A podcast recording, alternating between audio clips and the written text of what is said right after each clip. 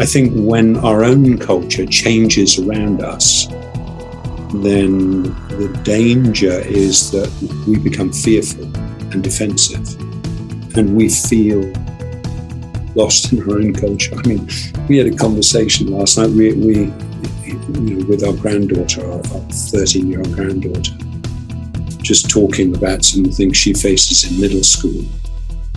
And I, just, it was completely mind blowing, David. I mean, I just sort of think, I don't know, I have no idea how to advise her in this situation. I mean, sort of, yeah, shock that this is going on, sort of like, you know, yeah.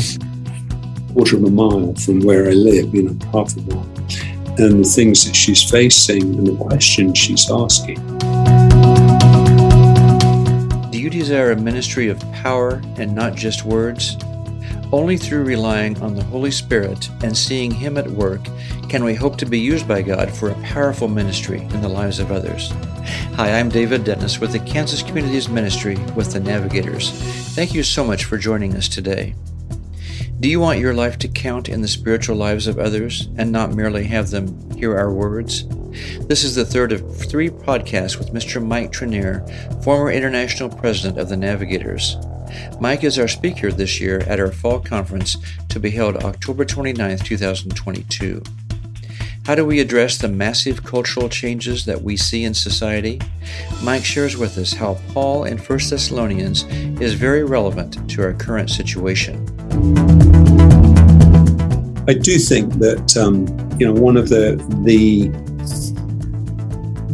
really motivating places to start, I think, in thinking about that is, is 1 Thessalonians 1 5. You know, our gospel came to you not only with words, clearly it did come with words, but not only with words, but also with power and with the Holy Spirit and with deep conviction.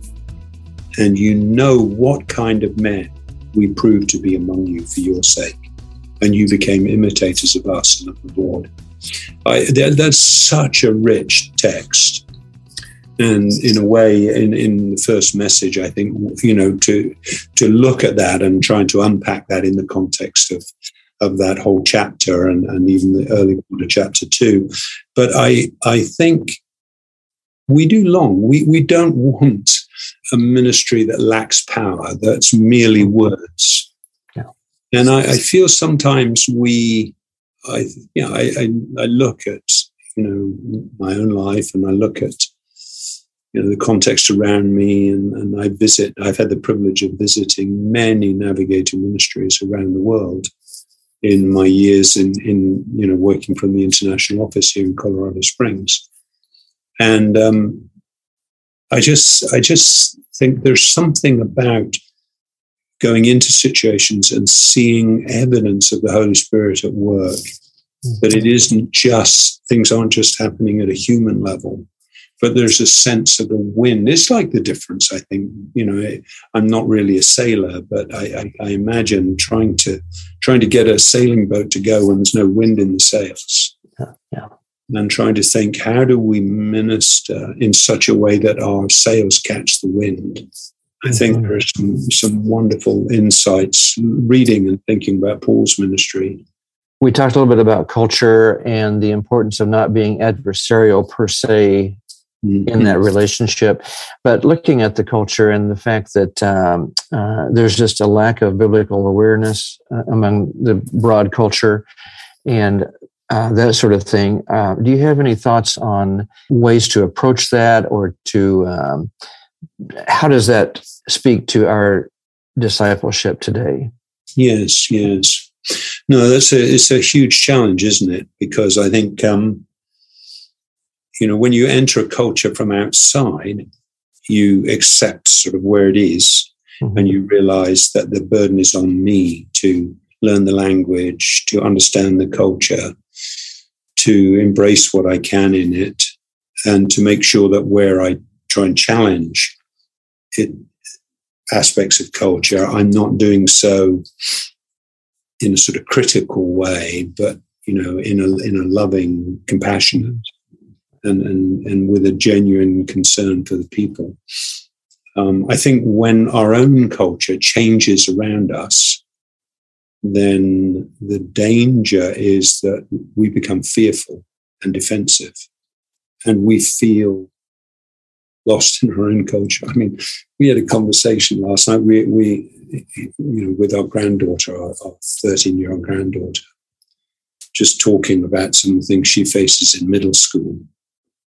And I, I just, it was completely mind blowing, David. I mean, I just sort of think, I don't know, I have no idea how to advise her in this situation. I mean, sort of, yeah, shock that this is going on, sort of like, you know, yeah.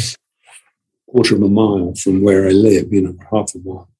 And the things that she's facing and the questions she's asking. And I, and I was thinking to myself, you know, it's really for me trying to minister to her in that situation to help her live for Christ, which thankfully she has a desire to do. But it, it, it, I've got to recall the lessons I learned going into Nigeria, you know, um, and, and to try to try to understand and try to get on her wavelength, try to learn the language, understand the issues now. In a way, it's not it's not really primarily for me to do that. Thankfully, there are younger people, you know, who can embrace that challenge. Um, but even so, I mean, my wife and I do try. You know, we try and listen and understand and not jump to judgment. Mm-hmm. But I do think when we, you know, as a parent, is is different being a grandparent because you're a little bit stepped back from it. But as a parent, you know, and then as a, as a friend, as a neighbor in your own culture, I think. I do think. I mean, we've been spending much more time in the UK again over the last five years since I, I handed over the leadership to Mutua, and um, stepping back into the UK for the first time for many years and realizing the culture there has changed and people are starting from a lot further back. And I can't move. It's not so easy to move so quickly. But again, I think going into First Thessalonians is wonderful because, you know, Paul was in a situation where when you read uh, First Thessalonians, he was able to go in even though it's a, a very mixed, uh, pluralistic situation, he was able to go to the synagogues and begin with proclamation, with sharing the Bible, and then seeing who responded to that, and then following that with love and ex- living among example and prayer. But his starting point was was with the scriptures. But with our neighbours in New Malden, when we're back there over Christmas, you know god's given us a good friendship with them but our starting point is not is is is not the same. We start with prayer. You know we're praying uh, trying to pray daily for our neighbors.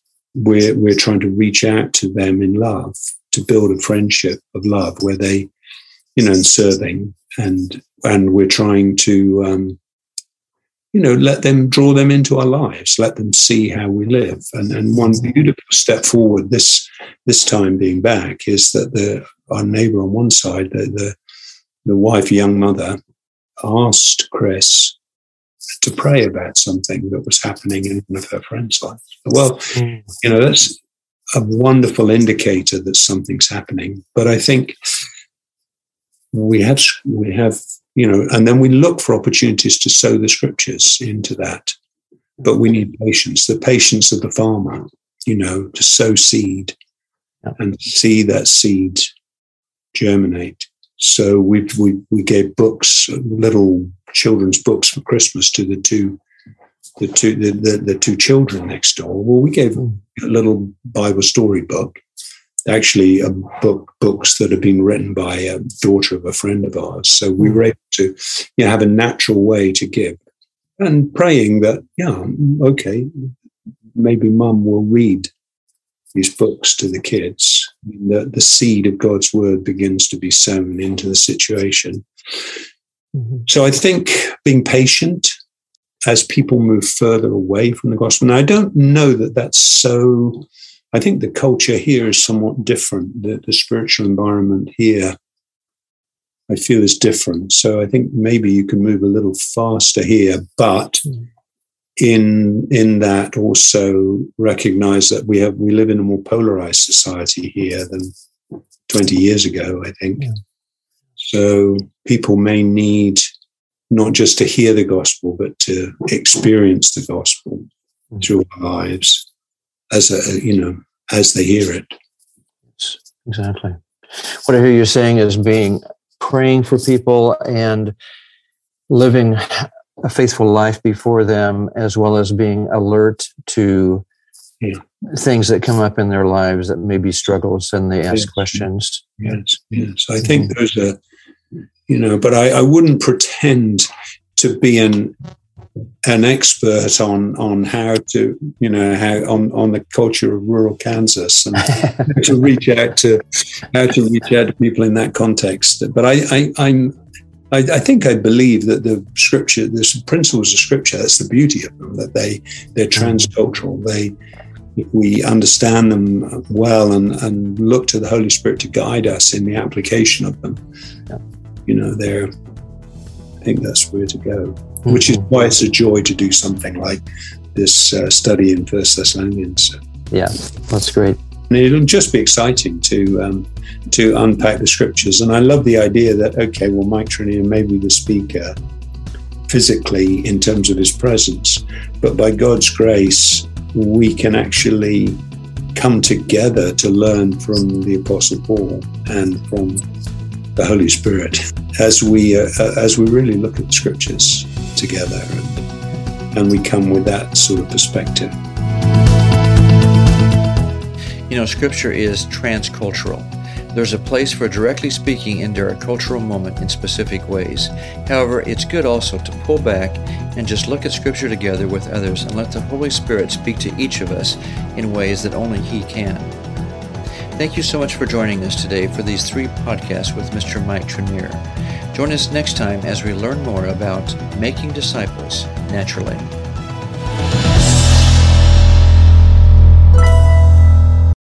The views expressed on this podcast are those of the speakers and are not necessarily the views of the navigators, nor of the Kansas Communities Ministry.